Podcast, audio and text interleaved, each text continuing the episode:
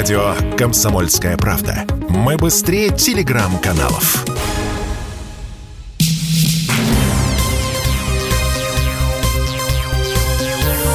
Темы дня.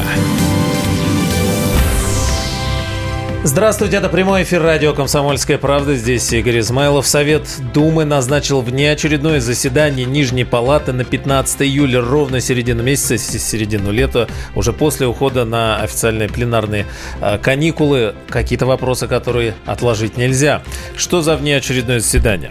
Об этом вообще сегодня рассказал зам главы думской фракции ЛДПР, глава комитета по труду, социальной политике, делам ветеранов Ярослав Нилов. Он говорит, что пленарное заседание начнется ровно в полдень по московскому времени. После этого депутаты соберутся еще то ли за день до начала, то ли и после этого еще какое-то заседание у них будет. Пресс-служба Нижней Палаты Парламента сообщила, что заседание состоится по поручению председателя Вячеслава Володина. Цитата. «Необходимость внеочередного пленарного заседания связана с тем, что накопились вопросы, требующие неотложного решения. В том числе будут рассмотрены правительственные инициативы». Источник ТАСС сообщил, что Совет Думы сформирует повестку внеочередного заседания Палаты по вопросам развития экономики, поддержки граждан. Источник «Коммерсанта» говорит, что внеочередное заседание со спецоперацией Украины связано не будет. Весенняя сессия Госдумы завершилась в пятницу, 7 июля. Много чего было принято, но вот и так внезапно теперь еще раз и собираются. С нами в студии гендиректор Центра развития региональной политики, политолог Илья Гращенков. Илья Александрович, здравствуйте. Здравствуйте. Что будет? Ну так, интрига, конечно же, собственно, иначе мы это не обсуждали. Я посмотрел повестку, которую опубликовали, она очень куцая, там что-то про маркетплейс, еще про что-то. Ну, в общем, совершенно не тянет на то, чтобы за шкирку вытаскивать депутатов, уже, видимо, успевших отлететь в какую-нибудь сторону Мальдив. Вот, поэтому, скорее говорили всего... в сторону Донбасса. Было предложено слетать, проверить, как там. Ну, кто куда улетел, надо тоже проверить. Ну, хорошо. В общем, откуда-то их там вытаскивать. Вот. Поэтому, скорее всего, что-то в нее еще добавят, тем более, что говорили о каких-то назначениях, да, то есть пока в повестке только именно правительственная инициатива, а вот о назначениях какие, это большой вопрос. Напомню, что по новой Конституции министров и вице-премьер теперь должна утверждать Госдума. Вот, а поскольку еще были слухи о том, что и Совет Федерации собирается собраться, вот, у всех родилась идея, что, может быть, министров новых, а может быть, и даже и премьера собрались поменять в эти теплые летние дни. Интересно. С нами на связи депутат Госдумы от «Справедливой России», кандидат экономических наук Михаил Делягин. Михаил... Доктор экономических наук, слушаю. Простите, это да. Михаил Геннадьевич, если какая-то у вас, как вас проинформировали, или вы тоже узнали, в общем, вот из соцсетей, как это иногда бывает? Нет, я узнал в воскресенье вечером, но только то, что 15-го нужно быть в Москве. Здесь информации какой-то специальной не было, я, как и все, сужу по той же информации, что и все, но я могу сказать следующее. То, что Совет Федерации вроде бы должен собраться вслед за Государственной Думой, уже отсекает очень большое количество тем. Ну, например, если вдруг, грубо говоря, кто-то вдруг ожидает, так сказать, формального объявления войны, то для этого собирать Государственную Думу не нужно. Для этого достаточно собрать Совет Федерации. Если кто-то ожидает замену, условно говоря, председателя правительства, то для этого не нужно собирать Совет Федерации. Совет Федерации и Госдума собираются в один день, если нужно срочно принять законы, которые связаны с бюджетом, с валютным регулированием, с финансами, и там можно посмотреть все дело по Конституции. А действительно, у нас совместное ведение по вопросам войны и мира, но по вопросам законов о войне и о мире. Я могу предположить, что часть вопросов, которые будем обсуждать, связана с тем, что мы последние 2 недели перед уходом Думы на каникулы, на региональную неделю, последние 2 недели работы Думы мы очень напряженно ждали почти каждый день из правительства большой достаточно пакет законопроектов про улучшение социально-экономической системы. Ждали, все переносилось. И в итоге так и не дождались. Ну, я думаю, что это, конечно, наверное, не исключение, не только это. Но, наконец, правительство доработало эти законопроекты, нам их унесут. И, что называется, мы их обсудим. То есть просто в оперативном порядке, чтобы не тянуть, чтобы не ждать там, условно говоря, там 12 сентября, чтобы это сделать побыстрее. К 6 июля не успели, к 4 июля не успели, значит, успели к 15 июля. Тоже не так плохо. Может быть, будет что-то еще. Но ждать какого-то аврала, ждать каких-то там глобальных катастроф, когда мне обзвонились там все мои знакомые, у которых там 18-20-летние дети, внуки, я бы не стал, честно говоря. А какие-то кадровые назначения не нужно, да, и то, и то собрать? Понимаете, может быть, какие-то кадровые назначения, которые, Госдума утверждает. Мы же, конституционное право, которое мы получили, о том, что мы гражданских министров и вице-премьеров, утверждаем по представлению президента, еще не опробовали. Совет Федерации еще не опробовал, свои новые полномочия в отношении утверждения негражданских министров. Посмотрим. А есть у вас информация, все будут? Все будут. Может быть такое, что мы сейчас с Ильей обсуждали, что кто-то улетел уже там на Мальдивы и не получится. Он за 5 дней не вернется, что ли? С Мальдив удачи нет. Не, отовсюду вернуться за 5 дней. Смею вас заверить. Может, там кто-нибудь в больницу попадет от того, что слишком сильно спешить будет. Надеюсь, конечно, без этого обойдется. Но за 5 дней можно из любой точки света добраться. Что? Михаил Геннадьевич... Я скажу больше. За 5 дней можно добраться даже из любой точки России. Одним словом, прям буквально, по вашему мнению, что самое главное надо сделать сейчас, вне зависимости от этого заседания? Что у нас самое срочное на повестке? На повестке дня, во-первых, дешевые кредиты, общедоступные кредиты для реального сектора, а для этого ограничение финансовых спекуляций. На повестке дня разумный протекционизм, то есть защита российских производств от недобросовестного импорта и поощрение импорта того, что мы пока не производим, это необходимо. Ограничение экспорта сырья и стимулирование экспорта готовой продукции. На повестке дня нормализация налоговой системы, чтобы она поддерживала производство, а не разоряла его в угоду финансовых спекулянтов. На повестке дня гарантирование гражданам Российской Федерации права на жизнь, прости господи, в виде гарантирования прожиточного минимума. На повестке дня нормализация пенсионного возраста. На повестке дня прекращение уничтожения здравоохранения, образования. На повестке дня ограничение коррупции. На повестке дня запрещение обналичивания денег, которые есть уход от налогов и перевод денег в серую сферу. То есть, условно говоря, 50 тысяч рублей в день на человека можно обналичивать, а больше не надо. И куча других вещей. И все надо делать сразу. Да, Только, знаете, никто за последние 35 лет не шевельнулся в этом направлении. Все шевелятся в противоположном направлении. За исключением паузы правительства Примакова-Маслякова. Да, Миш, у нас, видимо, это с тобой разные повестки. Я сейчас держу в руках повестку, которую опубликовали, к заседанию. Там что-то ничего такого нету. Там, действие закона о госуслугах предлагают распространить, маркетплейсов. Я помню. Федеральной службе охраны и Федеральной службе безопасности запрещено оказывать муниципальные услуги. Я стесняюсь спросить, что же это были за муниципальные услуги, которые кто-то от них пытался получить. Мне просто интересно. Ты знаешь, мне последняя повестка очень нравится. Смягчить сроки отбывания наказаний и заменить их принудительными работами. То есть... за особо тяжкие преступления. Это в поддержку. Вдруг Чубайс вернется, его сажать придется. А может, освободить просто для нацистов срочно не хватает, надо же их куда-то девать-то. Вы знаете, на этот счет, во-первых, у нас в Донецке и Луганске, слава богу, есть смертная казнь, остается. А во-вторых, у нас количество заключенных сократилось более чем в 1,5 раза, на самом деле почти в 2 раза. Так что мощности стоят законсервированные, пожалуйста, расконсервируйте и, заселяйте. Спасибо. Хотя я бы, конечно, предпочел в ДНР, ЛНР.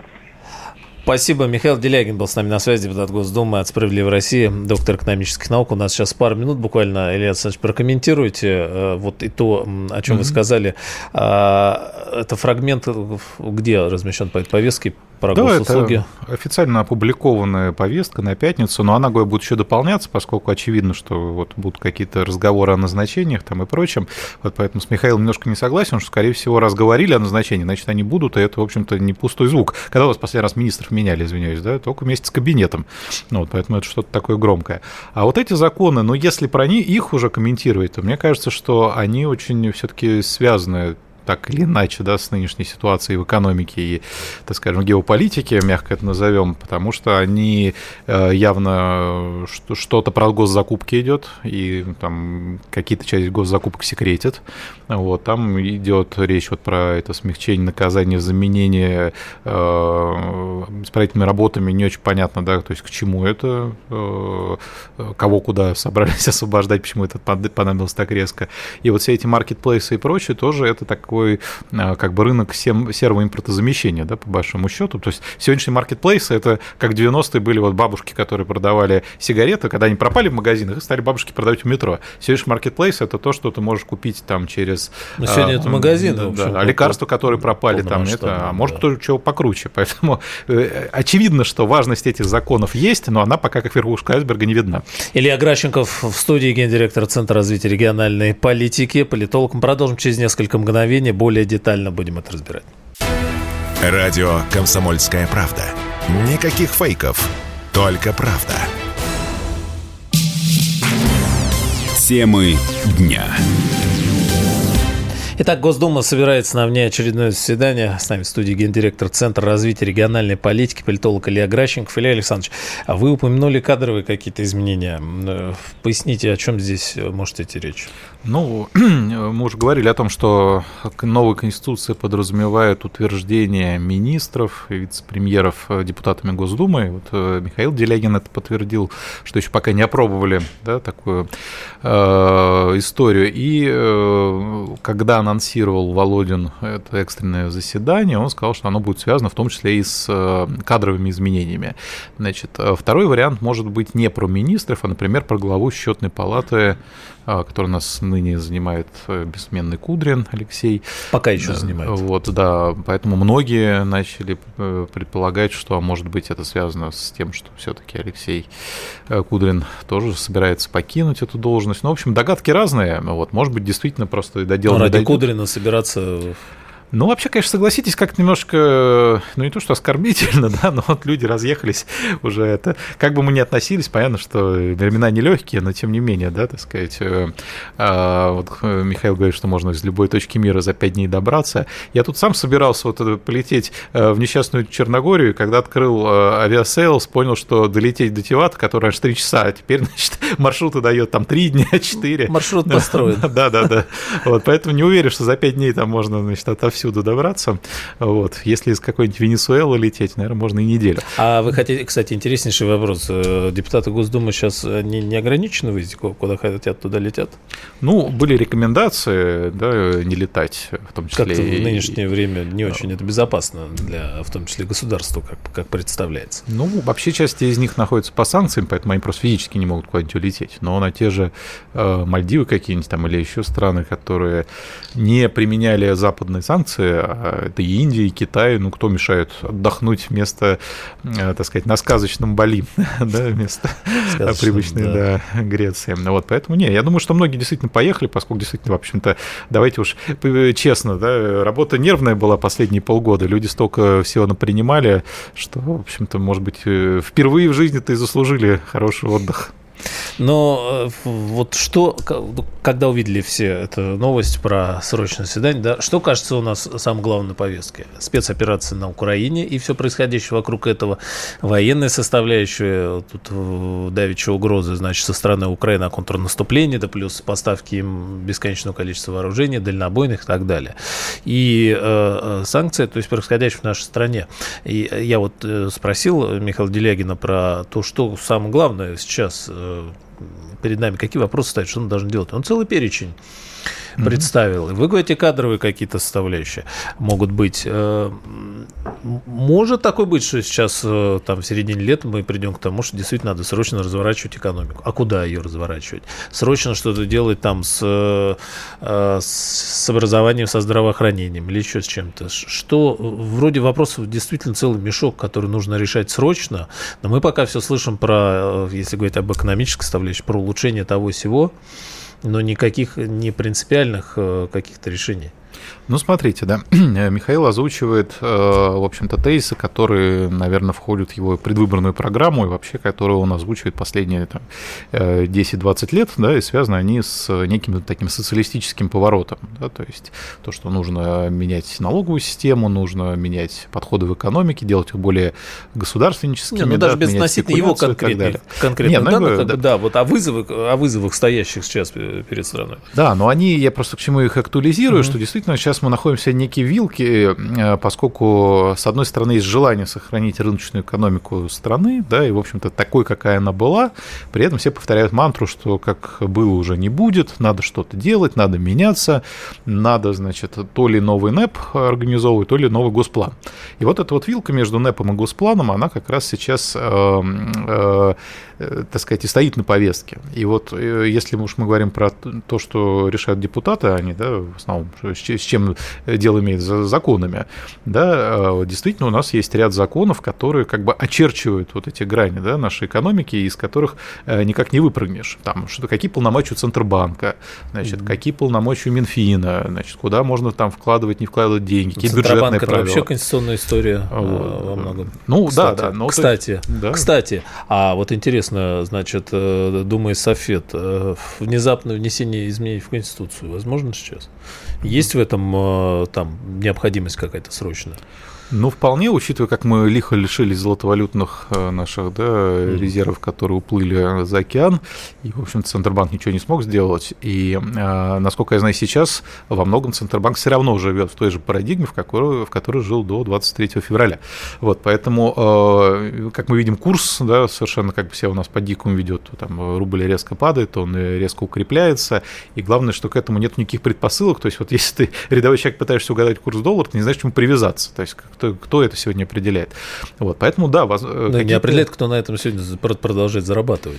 Нет, ну и, собственно, от чего зависит? Нет, раньше мы такие смотрели, цены на нефть, скажем, упали, значит, упал рубль. Да, сейчас все безносительно. Сейчас, наоборот, цены взлетели, рубль, значит, не укрепился, но он еще до этого взлетел. Я про что? Значит, про то, что действительно вот эта вилка есть между то ли поворот влево, да, в сторону госплана, то ли поворот вправо, что подразумевает собой новый НЭП. Значит, сейчас правительство живет в такой как бы парадигме импортозамещения, да, то есть мы должны заместить то, что тех, кто от нас ушли, и как-то постараться восстановить те цепочки, которые оказались разрушенными, потому что так или иначе сегодня экономика все-таки можно бравировать тем, что, значит, смотрите, на нас там санкции влияния не оказали. Да нет, ну вот, там же очень много серьезных вопросов. Да, это на самом деле вплоть до основания, потому что у тебя какой-то нужен закись азота, выясняется, что ты ее сам не можешь изготовить, потому что там вот какие-то компоненты. Станкостроение, все, что мы делаем, но везде вопросы к станкам, к машинам, к программному обеспечению, все это. Вот. И, запчастям, соответственно, да, и нужно поворачивать, как бы, если мы в сторону госплана, да, то мы должны резко переходить на какие-то там, не знаю, полувоенные рельсы и там все мобилизационная, да, как минимум, да, экономика. Да, экономика. Вот. Готовы ли мы к этому? Ощущений как бы нету, но тем не менее, да, то есть, может быть, это там тоже вопрос, в том числе к депутатам, которые представляют своих избирателей. Но, например, если мы все-таки идем как бы в старой такой, да, парадигме рыночной экономики, вот, то там тоже все равно нужно вносить изменения в ряд законов, потому что, ну, вот говоришь сегодня, например, даже с министрами, вот, говоришь, вот надо срочно сделать это и это. И говорят, да-да-да, все хорошо, но у нас уже бюджет на этот год сверстан, мы постараемся в следующем году его, значит, там отпихнуть. Значит, ну, какие могут быть, да, следующий год, да, если конечно. Сейчас ты находишься там, да, в состоянии экономической борьбы. Вот, поэтому вполне возможно, что все-таки такого, да, прям поворота налево не будет, а вот активизация именно рыночной, то есть переход ее на такие, я бы сказал, не мобилизационный, а вот именно, ну, я не знаю, то есть это попытка мобилизовать не, там, не знаю, из-под палки, а создать те условия, при которых люди бы сегодня могли постараться заместить те выпадающие крупные куски западного бизнеса, который уходит из России. Но... Здесь, знаете, какой вопрос возникает неизбежно? Ведь вот эти фамилии Кудрин, Сила... в общем, то, что называлось там либерально-экономическим блоком, Мао, который уже писал программу, да, 2020 он писал там или что, да, но уже вот известно все, куда это. И это команда экономики там, вхождения в Запад. Все равно мы все можем купить, денег как грязи, и там, а зачем нам что-то производить? Ситуация резко изменилась, а других-то нет.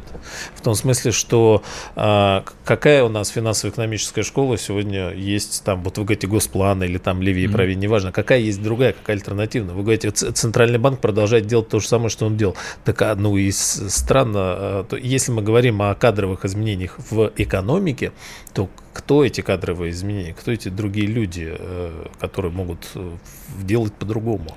Ну, вот хочу, да, заступиться за либералов, потому что вот эти либеральный блок правительства, да, сислибы так называемые, это как либерально-демократическая партия Жириновского, это не про либералов и не про демократов. Вот. Также и системные либералы очень далеки от именно либерализма, то есть некого свободного рынка, то есть, по сути, это как бы спекулятивно-монетаристская такая, ну, да, группа. Да, мы говорим ярлык, который привычен, ну, для, да, понимания, да. Вот. При том, кстати, извините, вас перебью, ведь ситуация показала, что там при всех претензиях к ним экономика не рухнула, полки не опустили, страна живет, есть что есть, да, голодных бунтов нет. При всех множество вопросов, которые к ним были. Но мы, дальше-то мы с ними уедем. Ну, во-первых, да, и пока есть, поскольку мы еще во многом на старых запасах живем, а на кое-что цены уже так взлетели, что мам, не горюй. Прям зашел в магазин, тут увидел, что кофе, который покупал там всем по 400 рублей, значит, стоил 1500. Да, да, да. Сколько получается, да? Да все, 5? Некоторые вещтехники в 2 раза. Ну, не вот в 2, это в 5 уж там раз получается. А что-то и в 5. За счет чего, и да? Вот, за счет логистики. Да, дальше мы уедем с ними. Значит, проблема этих людей в том, что они как раз, у них замыленный взгляд. То есть мне кажется, что при в целом достаточно правильной политике, которую они ввели в других условиях, конечно, сейчас ее вести невозможно, поскольку речь идет о чем? Ну, вкладывали вы в растущую экономику там, США, Британии, еще куда-то. Естественно, как бы они росли, и ваши вклады росли вместе с ними. Сейчас вам обрубили, мы говорим, окей, мы там вложимся в Китай также. Но выясняется, что в Китай также ты не вложишься. То есть надо заново разрабатывать вот эти все куда, чего, под какой там процесс, и так далее. Этого нет. Вот, поэтому люди, в общем-то, просто перепугались и стали пытаться инвестировать там, куда получится, да, то есть куда-то перетаскивать какими-то частями, значит, какую-то часть просто пытаться, значит, раздать здесь на территории. Четких планов нет, значит, но есть, конечно, think-tank, так называемые, да, вот эти мыслительные школы. Вот, помимо Ранхикса есть там высшая школа экономики, есть ОСИ, есть, ну, не, достаточно много. Институт экономики РАН, финансовая академия. Ну, люди-то есть, да. Это же все тот же вектор. Нет, ну есть какие-то там новые люди, которые вот только пришли и сейчас как раз засыпают, да, там какими-то идеями. Давайте вот там организуем, не знаю, например, такую экономику, там, а-ля, не знаю, Сингапур. Илья Александрович, продолжим после новостей сразу. Гендиректор Центра развития региональной политики Илья Гращенков с нами в студии. Ох уж эта экономика 2022 года. У нас накопилось к ней очень много вопросов. В какой валюте хранить сбережения? Что будет с рублем через полгода? Почему доллар падает, а цены растут? Какими банковскими вкладами стоит воспользоваться? Есть ли будущее у криптовалюты в России? Ответы знают экономический обозреватель «Комсомольской правды» Евгений Беляков и главный редактор портала «Мои финансы РФ» Надежда Грошева. Слушайте каждую среду в 19:00 по московскому времени программу «Не лишние деньги». Всегда интересно, когда не просто неумозрительные какие-то деньги, да, а когда вот прям вот они есть. Вообще лучше, когда деньги есть. Темы дня. Прямой эфир «Комсомольской правды». Здесь Игорь Измайлов. Неотложные вопросы. Государственная дума собирается на внеочередное заседание. Уже, кстати, думали, что 15 это когда-то там. Нет. Это уже вот это вот самое, что у нас пятница через несколько дней. И может статься, что и Совет Федерации тоже будет, соберется не сильно позже, а то, может быть, и тоже 15 числа. Илья Гращенков с нами в студии, гендиректор Центра развития региональной политики. Кстати, интересно, Илья Александрович, почему в пятницу? Там же, кстати, да, это тревожно. У нас по пятницам обычно там списки на агентов вешают, какие-то тревожные новости себя в пятницу вечером. Поэтому будем надеяться, что просто совпало так, чтобы успели приехать, как Миша Делягин сказал, за 5 дней. Может быть, ну, может быть, 18-го в понедельник, но вот что-то действительно срочное. Мы говорим вообще о ситуации, в которой мы оказались в последнее время, и Дума-то очень... Ни один созыв, наверное, с таким не сталкивался, потому что и признали и ЛДНР, и много чего было, и санкции, и, в общем... Ковид. Все приходилось, да, на ходу. Да, из ковида началось. И ковид. Ну, да. Не, ну вообще говорю, они там пострадавшие, поэтому свято верю, что они заслужили отдых, вот, несчастные депутаты.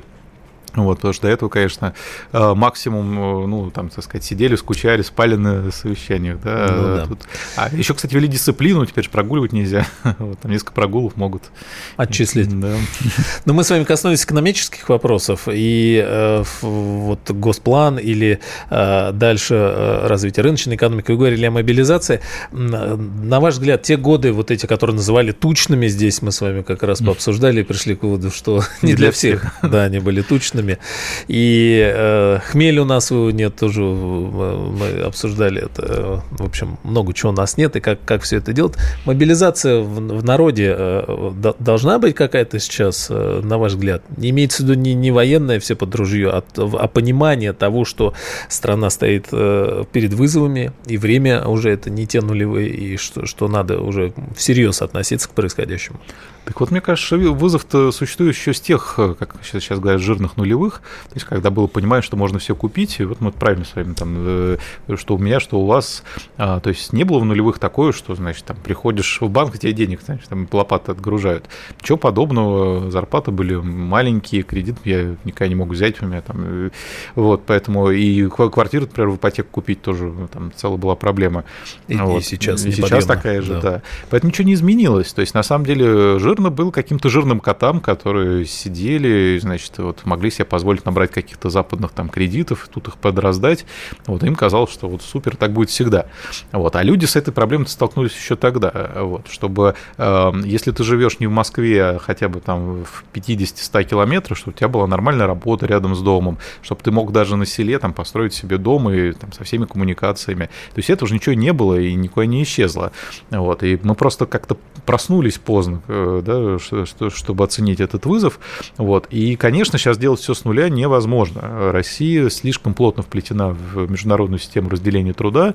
Вот, и сегодня сказать, что мы как СССР будем такой авторкии, вот сейчас начнем, значит, на какой-нибудь фабрике резиновых галош, значит, штамповать кроксы или там, значит, на заводе «Красный богатырь» собирать айфоны, это, ну, такая утопическая идея, которая скорее больше похожа на такой наркотический сон, да, когда тебе кажется, что ты сейчас вот... Обычно, знаете, такие незапойные люди очень любят такие. Вот я сейчас запить брошу, и как устроюсь на работу, и как заработаю, и как всем тут все куплю. Вот. Но, естественно, ничего не происходит. Вот. И сейчас такая же история, как мне кажется, с таким шапкозакидательством. Говорю, сейчас мы все там мобилизуем, все наши. Чего вы собрались мобилизовывать? У вас, с одной стороны, отверточные сборки типа там Volkswagen, которые собрались, уехали, у вас там ничего не собирается. С другой стороны, древние советские заводы, на котором, значит, можно заточить там, не знаю, 2-3 детали вместо там требуемых, например, тысячи, там, миллиона. Чтобы сточить станки нужны, на которые будешь затачивать. Ну вот про курицу мы с вами говорили, например, что вот курицу растят из цыплят, которых везут из Голландии. Значит, недавно с одним доктором наук на телевидении сцепились, он говорит, вы не знаете, говорит, уже под Петербургом уже, значит, есть хозяйство, которое растит этих цыплят. Я говорю, и сколько там их растят? Говорю, потому что потребность 40 миллионов. 20 тысяч уже. Я говорю, ну 20 тысяч вообще ни о чем. Ну 20 это в этом году, а в следующем будет там 80. Ну представляете, сколько надо, чтобы 40 миллионов? Ну как минимум там, да, там 5-10. И это вообще во всем. Вот. Да. Так давайте признаем уже наконец все-таки, да, что есть проблемы, и будем как бы трезво искать пути решения. Ну, условно говоря, если это, например, является предметом мирных переговоров с Западом, да, то есть снятие санкций, или это же является предметом нормальных переговоров там с Китаем и Индией, не вот этим, сейчас мы у них все купим, им выгодно. Да попробуйте что-то купить у китайцев, ничего невозможно купить. Вот. Или купишь по такой цене, что тут не продашь. Вот. Поэтому вот этот трезвый взгляд, он сегодня находится, извиняюсь, под каким-то запретом. То есть, как только ты начинаешь подать позицию рационалиста, ты становишься врагом с обоих интересно. То есть, мобилизация, в общем, в трезвости взгляда на жизнь нынешнюю. К нам присоединяется первый замруководитель фракции ЛДПР в Государственной Думе Василий Власов. Василий Максимович, здравствуйте. Здравствуйте. Как у вас дела? А где вы этим жарким июльским 33-градусным днем? Ну, я бы с удовольствием был в регионе, потому что сейчас региональная неделя, потом якобы отпуск. Но вы знаете, что у политиков отпусков не бывает, поэтому я сейчас в городе Москве. Сегодня с утра в Думе был, потом прием граждан у меня был на Поклонной горе. Вот, поэтому... Вы не на берегу? Сейчас... К сожалению или к счастью, я последний, я вам скажу, 6 лет не был на берегу и на чьем, не на ком. Вот. Поэтому я вам не могу сказать, что когда ты говоришь о том, что ты где-то будешь отдыхать или отдыхаешь, да и возможности такой элементарной просто нет. Вот и все. Понимаем вас. Потому что как лето, значит скоро сентябрь и выборы. Вот. Поэтому, когда вроде бы он есть на бумаге, этот отпуск у депутатов, а по факту это чаще всего работа, причем в самых разных регионах. Последнему якобы отпуск был в Хабаровском крае. Ладно, Василий Максимович, да, не жалуйтесь, держите. Вот смотрите, так. Вячеслав Володин сообщил, что Госдума на внеочередном пленарном заседании 15 июля планирует рассмотреть законопроекты по поддержке граждан и экономики. Какая информация у вас есть? Уже, может быть, тексты какие-то? Будут ли вопросы отставок, войны и мира, еще что-нибудь? Ну, давайте начнем сначала с предложений и пожеланий фракций.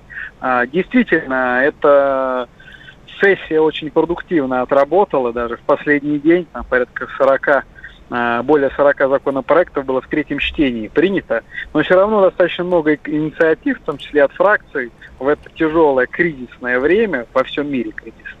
Необходимо поддерживать граждан, и у ЛДПР в том числе есть такие инициативы, поэтому мы их на Совете Думы будем предлагать. Я, к сожалению, сегодня на Совете Думы не был, руководитель фракции Анит Ударович Слуцкий был и зампред Госдумы Борис Чернышов, поэтому они присутствовали. Значит, по тем законодательным инициативам, которые сегодня обсуждались касательно повестки и включения в повестку, все обсудили, все это поддержали, у фракции еще будет время что-то добавить, где-то с голоса уже потом. Это повестку на 15-е вы имеете в виду? Да, повестка на 15-е, но не забываем, что еще, значит, 15 числа в 10 часов утра будет еще один Совет Государственной Думы, в 11 у нас собрание фракций и в 12 заседание. Еще раз подчеркиваю, на Совет Думы 15-го каждая фракция, либо ведомство, либо представитель президента, либо представитель правительства может соответствующие инициативы довнести. Ага. Но вы, Василий Максимович, вы же между собой там в кулуарах общаетесь. Так, без утверждения, что мы вас за язык не хватали, что говорят про то, что там кандидатуры какие-нибудь будут рассматривать или... Слушайте, знаете, я давно уже перестал обращать внимание на то, что пишут в телеграм-каналах некоторых, когда знаешь, кто ими владеет и управляет.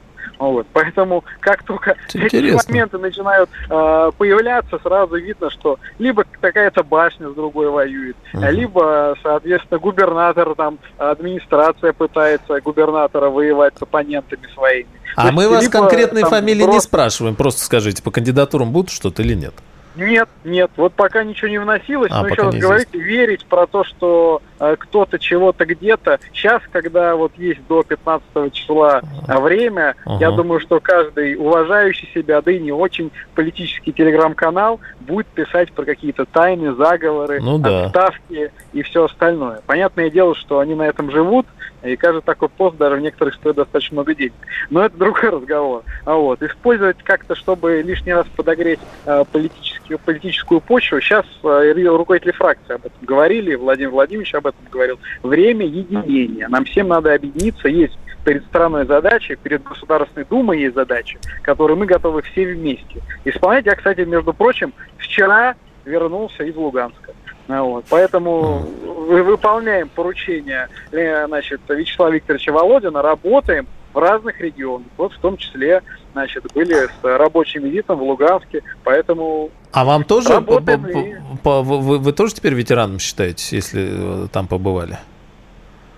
А то алло. Да, было просто, были сообщения, что побывавшим там вроде как ветеранами становятся. Но все равно, слушайте, нет, от вас важнее. Я не претендую на какого-то ветерана, мы помогли школе, вот, мы помогли детям, да. Мы помогли, поставили, попросили тепловизоры, полиция народная, ЛНР. Вот, поэтому, отлично. Слушайте, много мероприятий, много гуманитарной помощи, и вот уже конкретно сейчас будем работать по конкретным объектам. Я считаю, кстати, что было бы правильно, в том числе на Совете Думы, обсудить гуманитарную помощь по конкретным регионам и городам Луганщины и Донецка. Ну, как пример приведу, вы все, наверное, знаете, что правительство Москвы совместно с градостроительным комплексом Москвы помогает Донецку. Есть, да. Та же самая ситуация с Петербургом и Луганском. Спасибо, Василий Максимович. Да, здорово, что действительно депутаты ездят и в Донецк, и в Луганск, и сегодня максимально все-таки помогают людям там на местах. Василий Власов был с нами, первый зам руководителя фракции ЛДПР в Госдуме. Илья Гращенков в студии. Продолжим буквально через несколько мгновений. Чтобы получать еще больше информации и эксклюзивных материалов, присоединяйтесь к радио «Комсомольская правда» в соцсетях. В отечественных социальных сетях. Смотрите новые выпуски на Рутьюбе, читайте телеграм-канал, добавляйтесь в друзья ВКонтакте, подписывайтесь, смотрите и слушайте. Радио «Комсомольская правда». Самая оперативная и проверенная информация в эфире и соцсетях. Темы дня. Здесь Игорь Измайлов и Илья Гращенков. Говорим о срочном внеочередном заседании летнем в каникулы Государственной Думы. Сейчас к нам присоединяется депутат Госдумы Евгений Федоров. Евгений Алексеевич, здравствуйте. Здравствуйте. Что будут рассматривать в пятницу? Есть у вас информация? И так как, кстати, вы довольно последовательно наиболее часто говорите о необходимости изменения в Конституцию, и мы говорили с вашим коллегой Михаилом Делягиным, он говорит, раз Госдума и Совет, то список вопросов, скорее всего, будет ограничен. Как вы полагаете, о чем будет идти речь?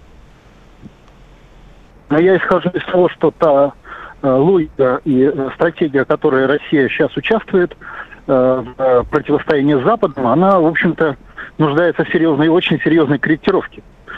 Я просто изучал этот вопрос, как это исторически выглядит. Есть наука, конкуренция наций, история. И без внутренних решений внутри России, в Москве, грубо говоря, не выходят, механизмы, которые позволят нам здесь победить. Я думаю, это все логику, все эти прекрасно понимают. Соответственно, внутри страны придется проводить и какие-то вопросы в области промышленности по ее, мобилизации, реакции на санкции, национализации рубля. Но зачем нам эти доллары, которые нас заваливают, если мы на них ничего не можем купить? Это Евгений Алексеевич, это вот в эту пятницу уже вот эти вопросы могут быть рассмотрены? Это все... Понимаете, я как ученый подхожу, что это неизбежно. О том, что будет война, военная операция, я говорил 7 лет, в том числе на центральном телевидении, как о неизбежном процессе, то есть объективном. Не потому, что кто-то хочет, а потому, что есть объективные исторические механизмы. Вот они работают. Поэтому я говорю, что будет дальше, исходя из логики исторических механизмов. Эта пятница, согласитесь, определенная экстраординарная история, потому что все-таки Думу вырвать из региональной недели, когда... не готовы все и довольно внезапно. Это, в общем-то, исключение. Но я думаю, что это только начало целой сети исключений. И эту пятницу, я думаю, что, возможно, уже пойдут какие-то вопросы, связанные с реакцией Думы кадрового характера по новой Конституции, подготовительные по предложению правительства, пока связанные с реакцией антисанкционного характера, укрепление позиции мобилизационного характера, но основные решения, я думаю, еще не дозрели. Я думаю, что они дозреют где-то в августе, в сентябре, не раньше. То есть внезапно, например, внесение изменений в Конституцию сейчас в эту пятницу не будет, как он закон? Не готово. Это надо же готовить общественное мнение.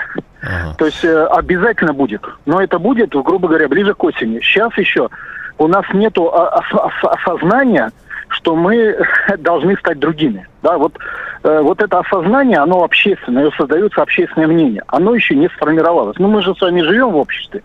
Это осознание произойдет позже, когда, грубо говоря, не будет столько успехов, о которых нам постоянно говорит телевизор. Ну а все-таки для чего внезапно выдергивают в пятницу? Есть некоторые утечки, да, говорят, что что-то какие-то законы о маркетплейсах, об освобождении тюрем, или что-то более серьезное, кадровые какие-то будут вопросы внезапные. Я вам скажу, как, вот, опять же, как геополитик, да, идет борьба между силами, которые за реформы, в том числе конституционную реформу, как теперь это уже как способ выживания, а не как целесообразность. Понимаете разницу, да? Инстинкт самосохранения уже толкает на конституционную реформу российскую правящий класс и элиты. И теми, кто, грубо говоря, хочет вытянуть на идеях ура-патриотизма и ничего не делания. И эта борьба, вот мы сейчас в переходном периоде этой борьбы, проявляется в том, что назначили внеочередное заседание, необязательно его повестку удастся формировать под радикальные реформы. Так мне еще нет общественной готовности. А радикальные реформы по всем вопросам или там экономика, что, о чем идет речь? Вот я просто беру речь Путина 15 января 2020 года, когда он обратился за референдумом к народу. И что получилось? А он там в первом пункте сказал, что он хотел, чтобы было верховенство, то есть суверенитет России в относительно международных органах, олигархических кланов, например. Ну, почитайте, этого же ничего сделано не было. Не получилось те задачи, которые он поставил. Частично получилось в преемнике Советского Союза, но не получилось в области суверенитета, то есть в вопросах власти. Они все-таки главные. Вот эти вопросы, вопросы власти, придется решать. Спасибо. Евгений Федоров, депутат Госдумы, был с нами на связи. Илья Гращенков в студии. Илья Александрович, давайте резюмировать, подводить итоги. Много информации. Да, вообще, конечно, вот удивительно. Мы опросили 3 депутатов Госдумы от оппозиционных партий. Не знаю, Федоров, это Единая Россия? Да. Да, нет, значит, сейчас все партии единые. Короче, никто не знает, зачем их в пятницу собирают. Вот, мне кажется, немножко, конечно, странным, да, что в Госдуме депутатов не считают нужным. Да, то есть как каждый раз сюрприз, да, за что ты должен голосовать. Потому что по-хорошему он должен вообще подготовиться, сформировать позицию, он представитель народа. А не подготовиться, Власов же сказал, что с утра в 10 часов... Ну, это странно. Вообще, это хороший вопрос вот, относительно того, почему здравый смысл и рационализм, да, не являются сегодня как бы краеугольным камнем. Вот Федор уже говорит, что вот мы должны были перейти к суверенитету, не от ура-патриотизма, да, и шапка закидайства, вот к такому реальному суверенитету. А на чем он будет базироваться, этот суверенитет? Это что? Это какой-то, не знаю, это миф или что это? То есть это же не абстрактная сущность. Суверенитет – это мощная экономика, это большой валовый продукт, это там образованное население. Ну, то есть миллион идеология, кстати, о которой почему-то не говорится до сих пор, хотя страна стоит перед вызовами, и надо как минимум понимать, как бы куда дальше и на основании чего.